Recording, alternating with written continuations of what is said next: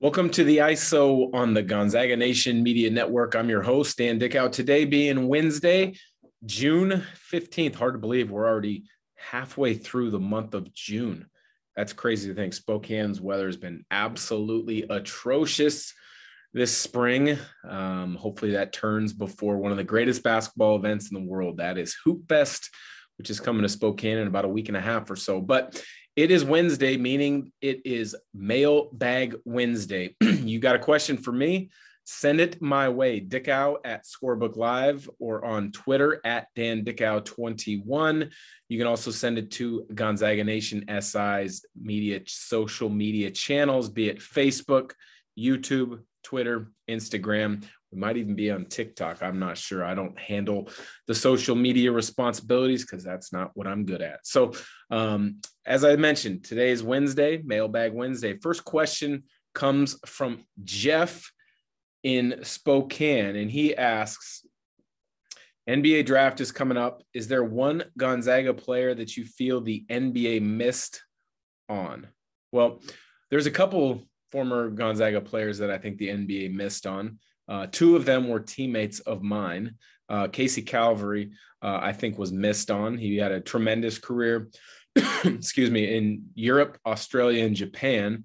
Um, but I think uh, had he gotten, and I hate to always say legitimate shot, had he had a, a, had he had a really good shot opportunity, I think he would have made the most of it. He's one of those guys that you put four guys um, in a drill and and say there's one job, Casey's going to figure it out. He would have figured out how to be um, the one left standing. He was tough. He was athletic. He was smart as heck. Uh, he was an unbelievable competitor and a great teammate. The other one from my era that I think Gonzaga um, that was missed, and he was on the borderline. He was on the cusp. He was on the fringe. Uh, that would have been Blake Stepp. Uh, unfortunately for him, knee injuries um, proved to be a bit too much, and he wasn't able to kind of overcome those. He did have a nice career in Europe, uh, played for some really high level teams in Europe, um, but it wasn't uh, in the cards for him to be in the NBA. Um, he was a second round pick of the Minnesota Timberwolves, spent some time in, in summer league as well as in, in preseason with the Timberwolves, but it never made the team. Uh, the one in recent years that I think the NBA missed on, and this is a hard one for me to say missed on because I think uh, part of it was also he missed on his timing. Um, he sped up his timing. Um, so much of making it is understanding your skill set, understanding your possible role, understanding how you fit, when to strike when the iron's hot. And that would have been Zach Norvell. I think Zach Norvell is um, one of those guys that is a good enough player to play in the NBA, or he was trending in that way, but he left, in my opinion, one year too soon to go to the NBA draft. He felt he was going to be drafted after getting bad advice from uh, an agent. Uh, never happened, didn't come to fruition and getting drafted. He's kind of bounced around the G League and I believe in Europe now a little bit. Um, he did play a few games for the Lakers, um, but I think had he come back to school for one more year, he would have been the focal point of the offense uh, on a preseason top seven, top eight team. Uh, and it really would have allowed him to, you know, be the focal point and prove that he can consistently be the guy, which I think is one of the things that that's always uh, necessary. You got to keep that in mind. Um, NBA front office evaluators, they want to see guys that when they're relied upon, um, or when it's it, when they are relied upon, to be a main source of production for their team that they make the most of it more times than not. And I think Zach could have really proven that had he stayed. So thanks for the question, Jeff. Tom from Yakima asks the NBA draft green room. How do you get invited to it? Well, good question.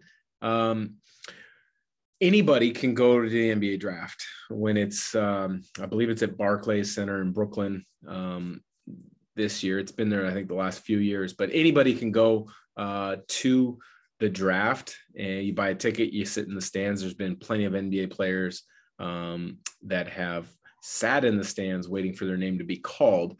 But obviously the focus is on the green room. Guys want to be in that green room. You get a, you're just kind of a focal point, a focal piece uh, of the whole ceremonies and the events leading up to the draft for a couple days. So, um, how you get invited is typically the NBA.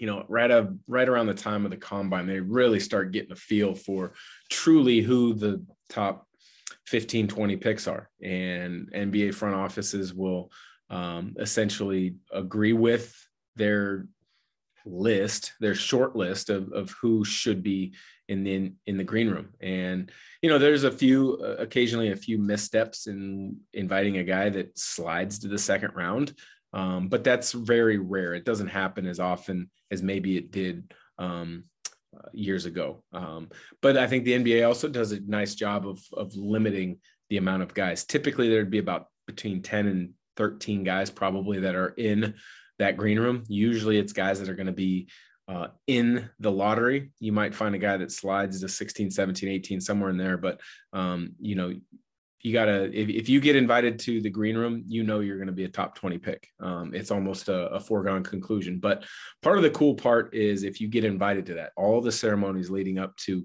uh, the NBA draft, you've got um, uh, commercials that get shot, you get interviews, um, you have access to um, uh, just so many different things. Guys are going to have tailors usually to, to get a custom made suit. They're going to have uh, companies that are doing photo shoots, then they can come up with new endorsements. Um, the, the two, three days leading up to the draft are unbelievably busy. The NBA is going to put on um, different events around the city of New York um, for these guys to be out and about um, because the NBA has always been so good about being out front and doing positive things in the community. And then as soon as the draft occurs, guy gets drafted, you go back to a whole nother set of interviews, probably I would say it takes about 45 minutes, maybe an hour, where you're going to have your national media, then you're going to have some um, uh, local media. Then you're going to be on Zoom, probably Zoom conference calls with other local media um, to really kind of dive in and, and, you know go through that interview process. Then guys will usually go out and, and enjoy themselves with family or friends. Maybe go to a, a, a big dinner, uh, maybe go to a nightclub if, if, if that's what they do. Um, and guys will have a long night of celebrating. The next day is when you would fly to the team that chose you. So let's just use Chet Holmgren as an example. He'll probably be picked no worse than two. He'll get announced, shake the hand with um, Adam Silver on stage, probably with I believe it's ESPN is hosting the the draft this year, not TNT. He'll probably have a quick interview with ESPN with with the analysts uh, uh, right there on a separate stage. He'll go back. He'll do uh, another round of photos with the, the, correct hat of the team that drafted him. He'll have a couple national media as well as local interviews, and then he's off. He's free the rest of the night to go uh, celebrate with his family. But say, for example, Orlando does select him with the number one pick.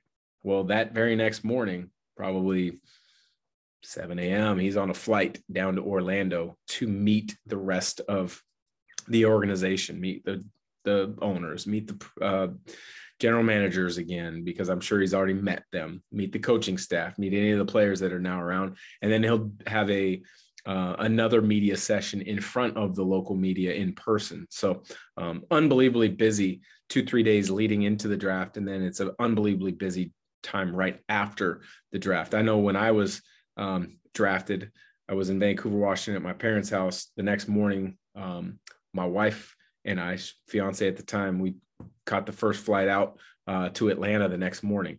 Um, spent a day and a half in Atlanta. Um, met the team, met the coaches, did the media thing that I had mentioned, a press conference. Flew back actually to Spokane to be able to be at Hoop Fest. So that was a pretty cool experience for me. But Tom, appreciate the question.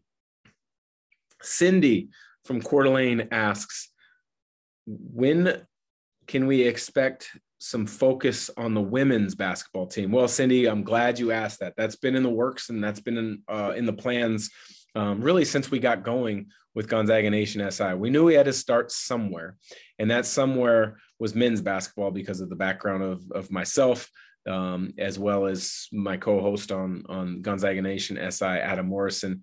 Um, that was that's our focus. That's our wheelhouse. That's what we know. Um, but we knew with everything going on with our podcast and our shows and our website with the articles that we needed to build um, into women's basketball. We needed to build into baseball. We did that with baseball this spring. Michael Jackson ran a, a, fan is running a fantastic podcast called The Mound Visit, and some of our journalists have been writing some really good articles on the baseball side. Well, I'm happy to announce that yes, we will have a women's basketball podcast beginning later this summer.